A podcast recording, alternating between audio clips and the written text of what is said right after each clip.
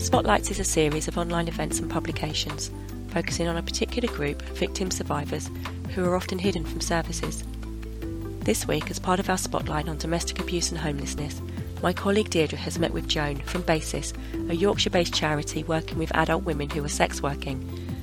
Today, Deirdre and Joan talk about the additional barriers and challenges that these women can face and how the Housing First model can help to address some of those challenges.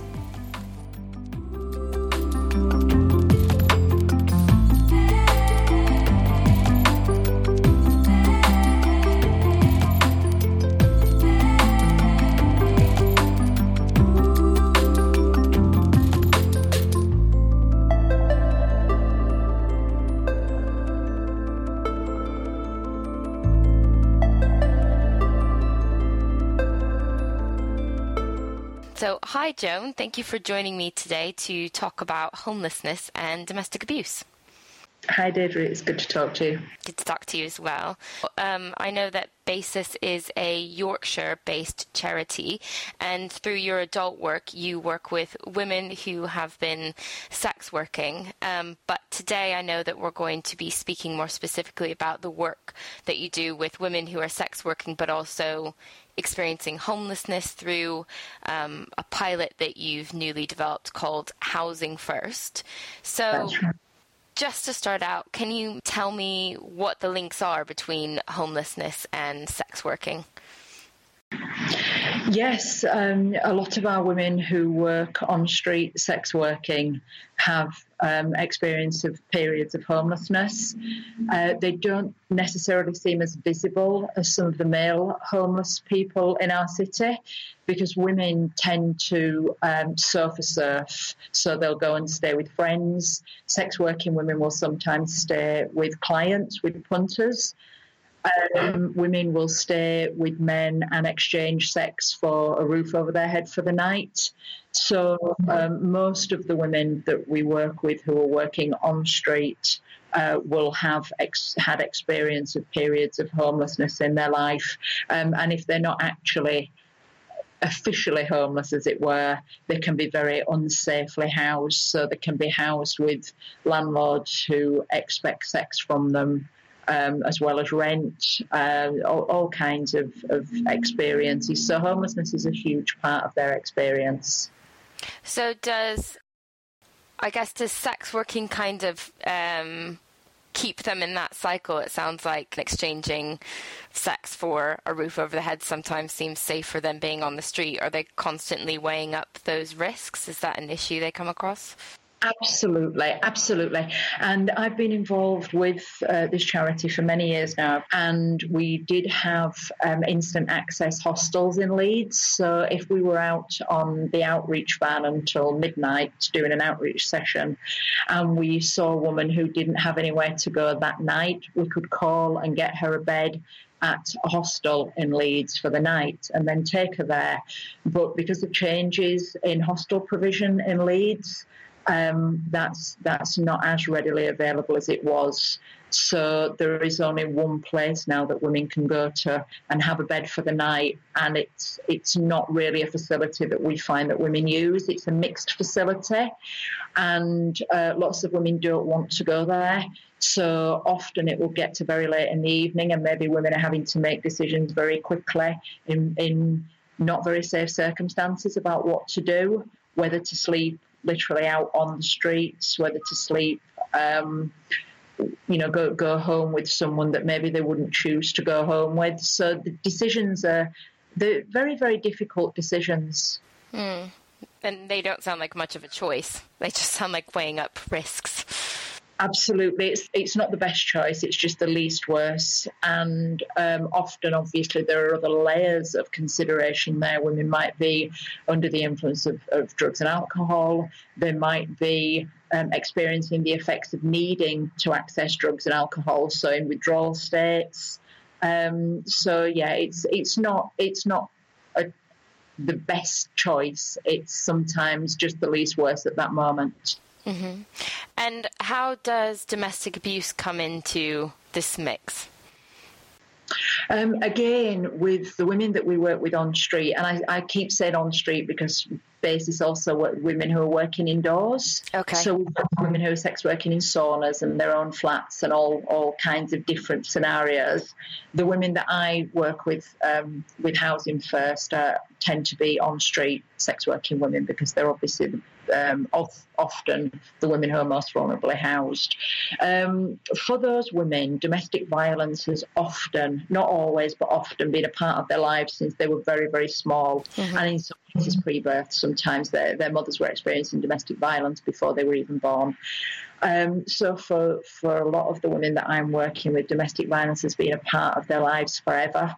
Yeah. And um, again, it can be incredibly complicated situations. We have women who are with men for sort of 15, 20 years. They have children with violence has been a part of that relationship the whole time.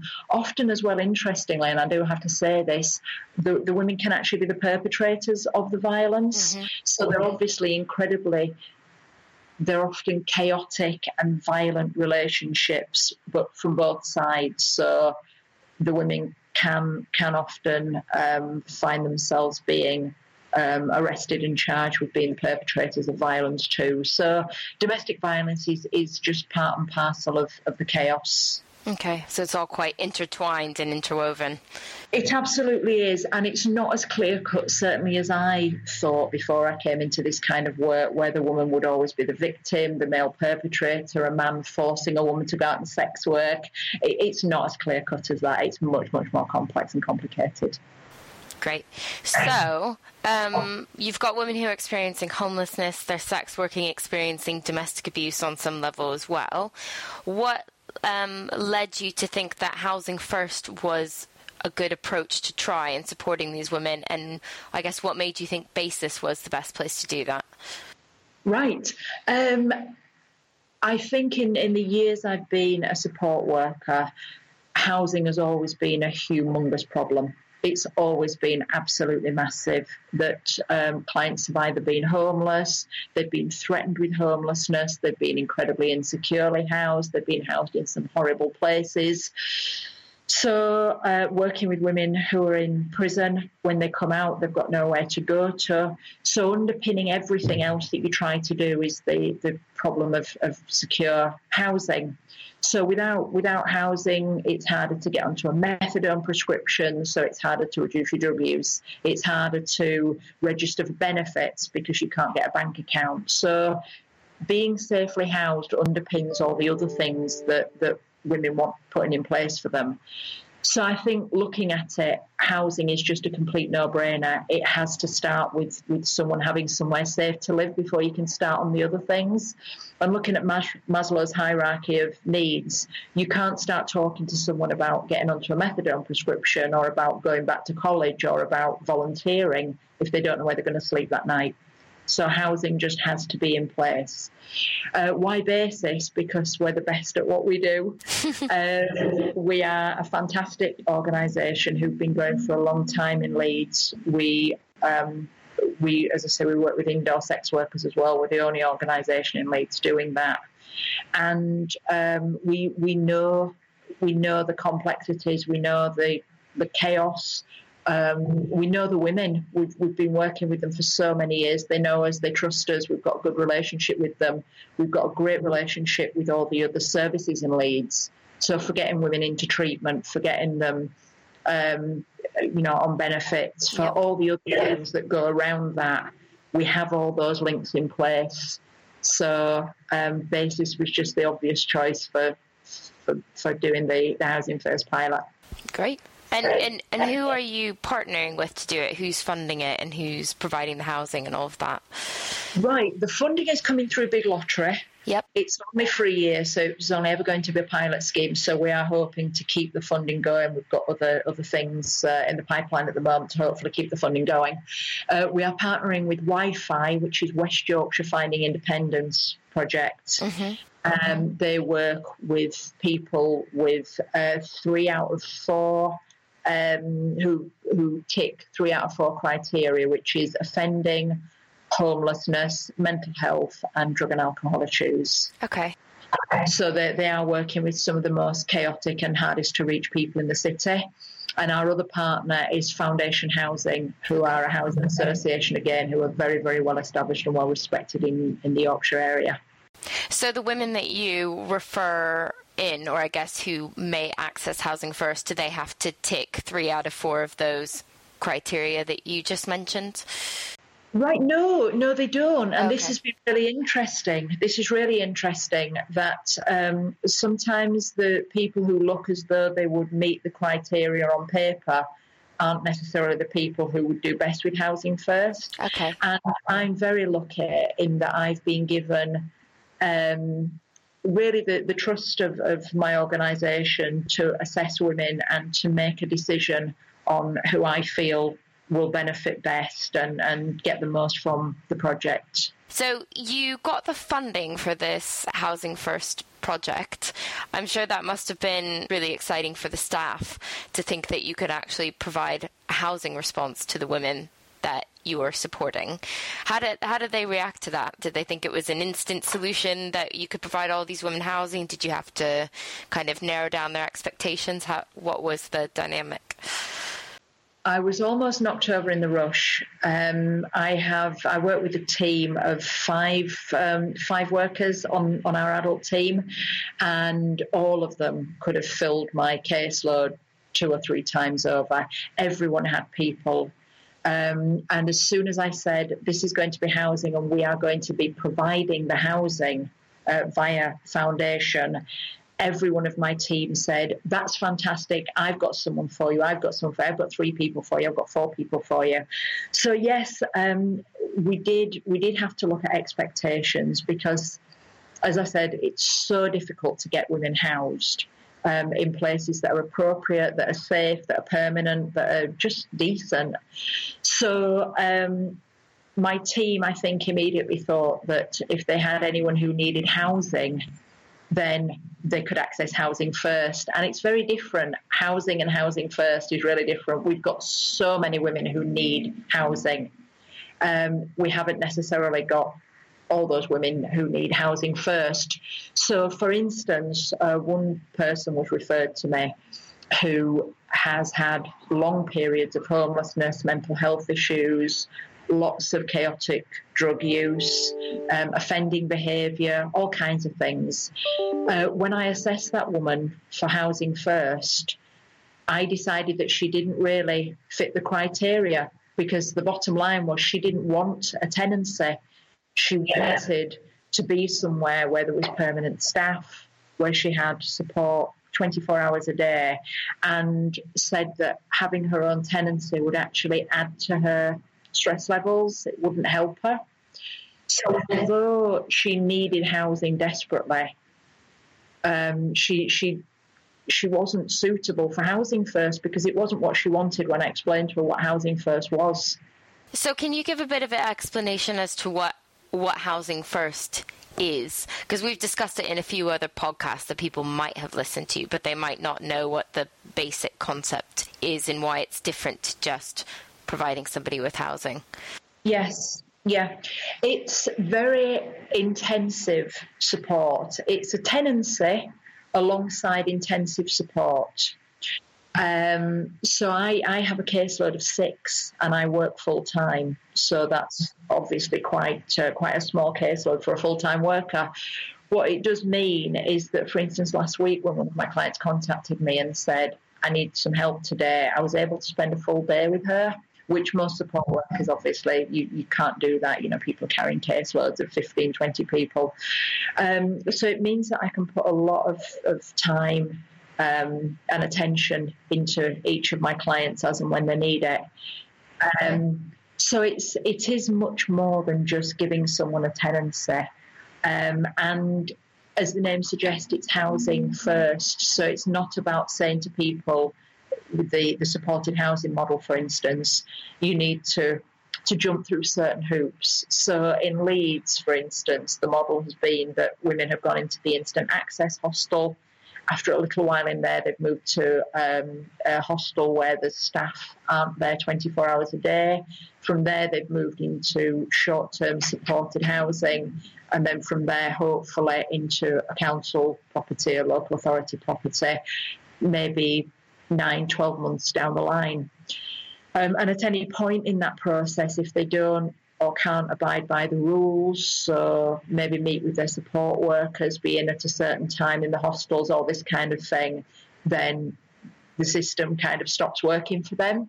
And that's where a lot of our sex working women would fall down because they go out to work at midnight and get in at six in the morning. They're not, so they can't be back at a hostel for 11 pm. It's not possible. Um, they're sleeping through the day then, so they can't necessarily meet with their key worker. So it's it's not been an ideal system for them. So to be able to come along and say this is housing first, what you need first and foremost is somewhere safe um, and permanent to be, and then we'll put in the support around that as and when you need it. So if a client said to me, I don't want to see you for two or three weeks, then that's fine. So long as they know that I'm there if they do need me in that time maybe, you know, I'll just ask if they wouldn't mind checking in with me just so I know they're safe. But there's no, it, it's not a case of you have to meet with your key worker once a week or we're giving you written warnings and this kind of thing. And that's that's how a lot of hospital accommodation and how a lot of supported housing works by necessity. There are there are certain criteria need to be met. Yeah, definitely. And and it almost sounds like sometimes you're set up to fail, and that failure and feeling of failure must be really difficult to deal with. Yeah. See you later. Absolutely. It's very much set up for, for people who are ironically quite sort of organised and quite, um, you know, quite structured. So, you know, you must be in at a certain time, you must meet with people, you must attend all your appointments, you must do all your support plans every month or two, which is it's a, it's a great system if you're in a place where you can you can work with that. It's really supportive.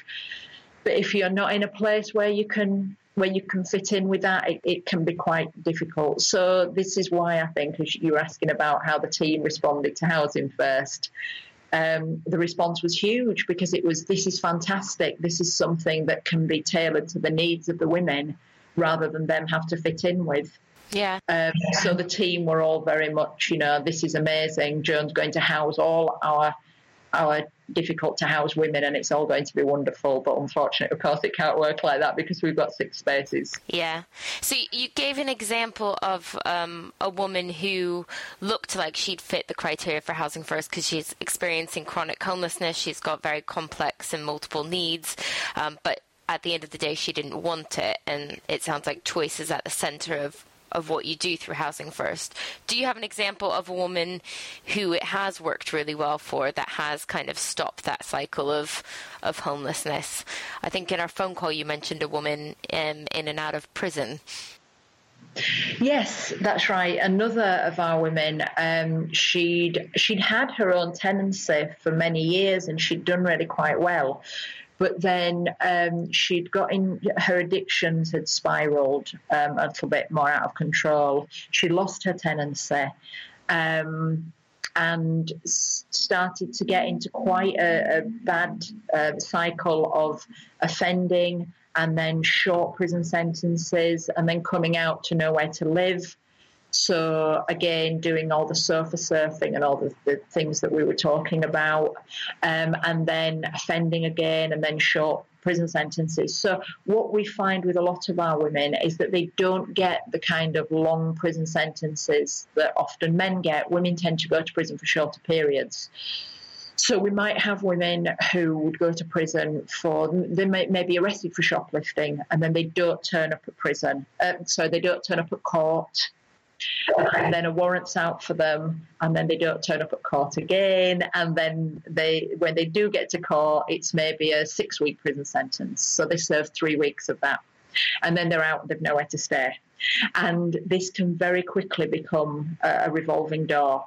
So I got a referral uh, from uh, the WY-FI worker saying that this this woman that he was working with was doing a lot of very short sentences. She was coming out with nowhere to live, um, going back into sex working, drug addiction, um, offending again, back in prison for two or three weeks again. So she'd had a lot of short sentences, not long enough to get a lot of support from the prison system, so not long enough to get onto a, a drug methadone program and this kind of thing, um, but sort of long enough sentences to disrupt everything.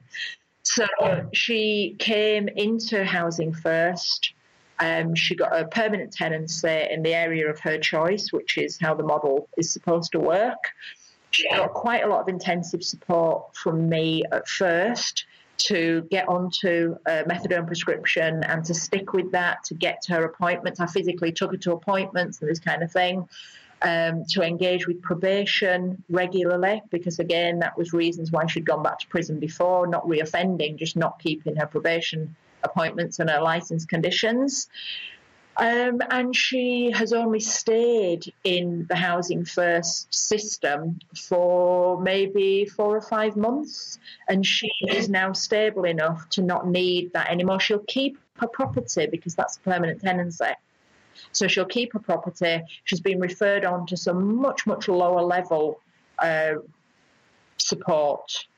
And now she's out of the Housing First system which is great. So she came in, she stayed in for a very short period of time with a lot of intensive support when she needed it. She doesn't need that anymore. That's fine. She's moved on. I've got someone else who was the only the second person I moved in um, nine months ago.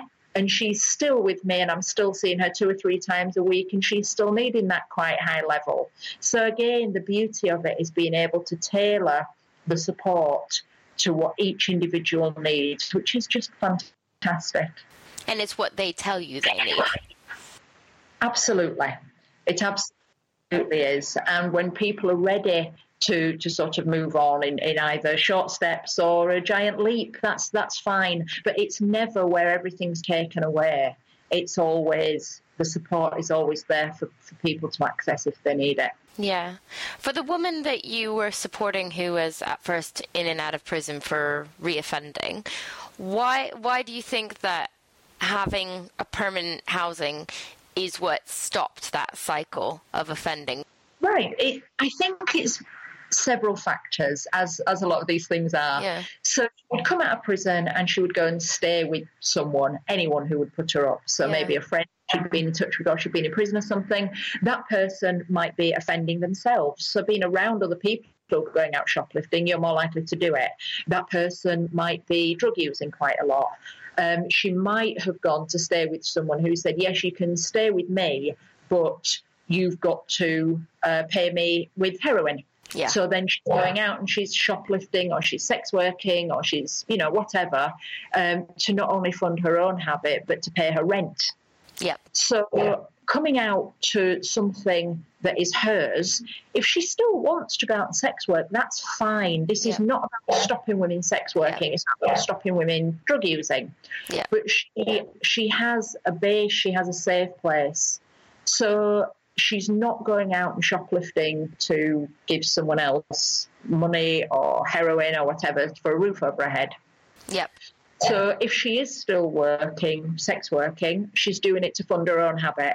If she is still choosing to shoplift, that's that's that's her decision, that's her choice. But she's doing it from a place where she has her safe place to to work from. And also, if she chooses then on an evening after she's been out sex working or whatever, if she chooses to go home with someone else to their property, then that's fine. But if she chooses, she's got her own place, she's got her own front door and a key. Yeah, that makes sense. It's about having that oasis away from a situation that maybe you don't want to be in, but if you don't have any any alternative, you have to be in that in that situation. This is the thing. It's not about saying by having a home, no one ever offends or no one drug Yeah. uses or whatever. Um, it's saying you've you've got choices, and the the other thing is that um, I, I don't know if you're aware of this, but if a person goes to prison and serves less than 13 week sentence, their housing benefit will continue while they're in prison. Right. So even if that person, she hasn't gone back to prison as it happens, which is fantastic, but even if she did, if she went back to prison for three weeks, her home would still be there for her to come out to. Yeah. So even if that behaviour takes a little while for her to choose to change it, the security remains.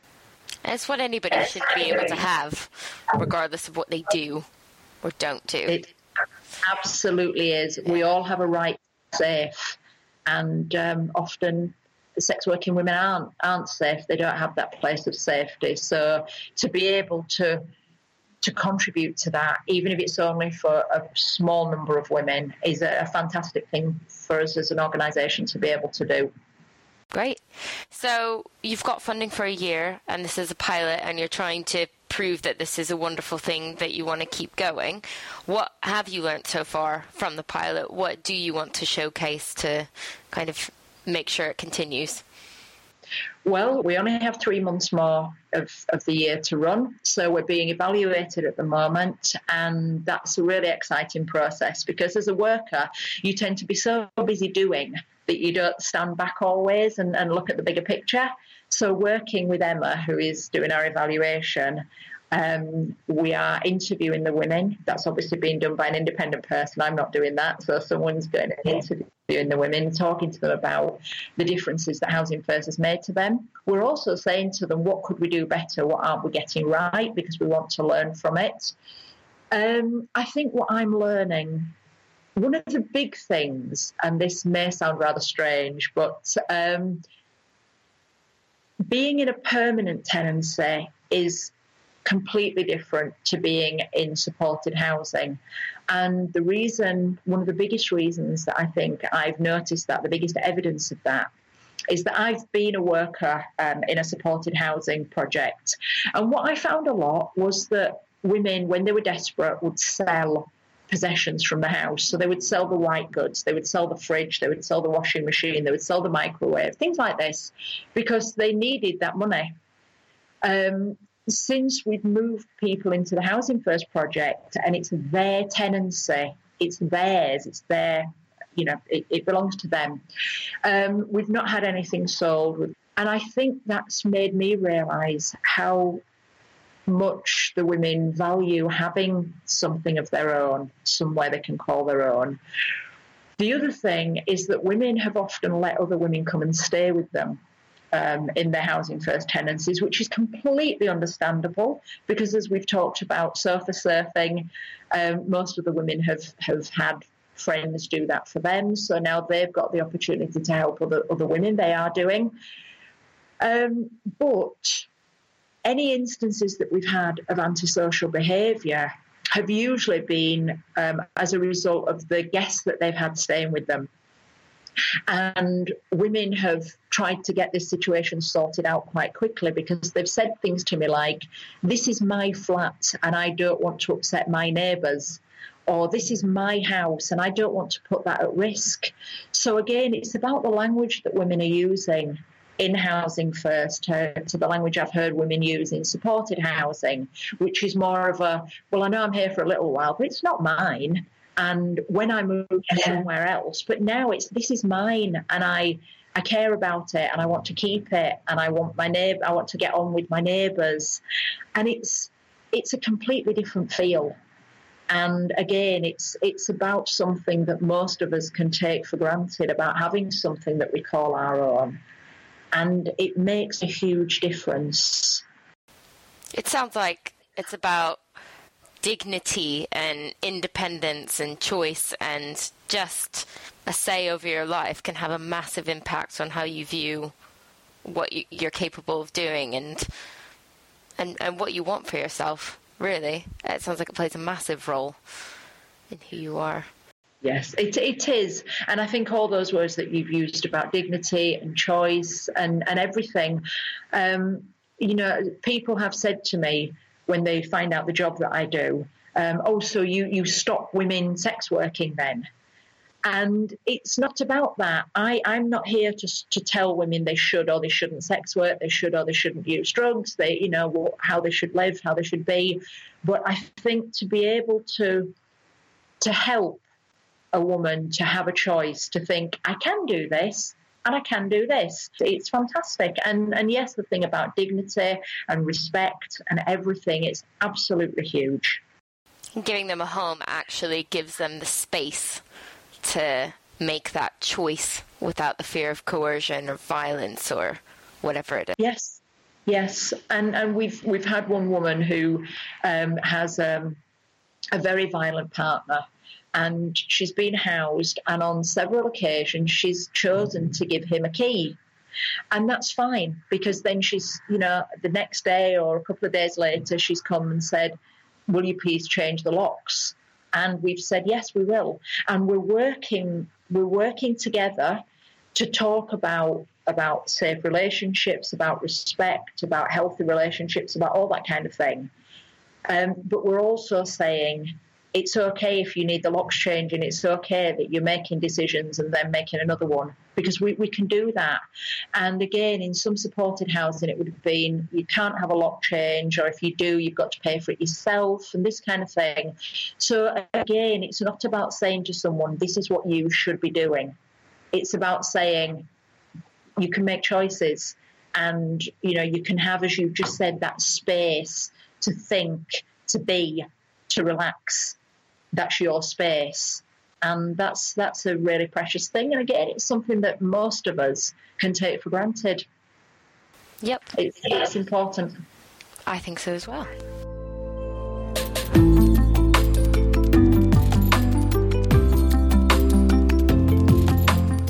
Thank you for listening. If you'd like to find out more about Safe Lives Spotlight on domestic abuse and homelessness, please go to our website safelives.org.uk where we will be uploading new content every week from different experts between the 7th of August through to the 15th of September. And we want to hear from you. We need your views, experiences, and practice tips. So join the conversation on Twitter with the hashtag SafeAtHome and get involved on the Safe Lives community. Thank you.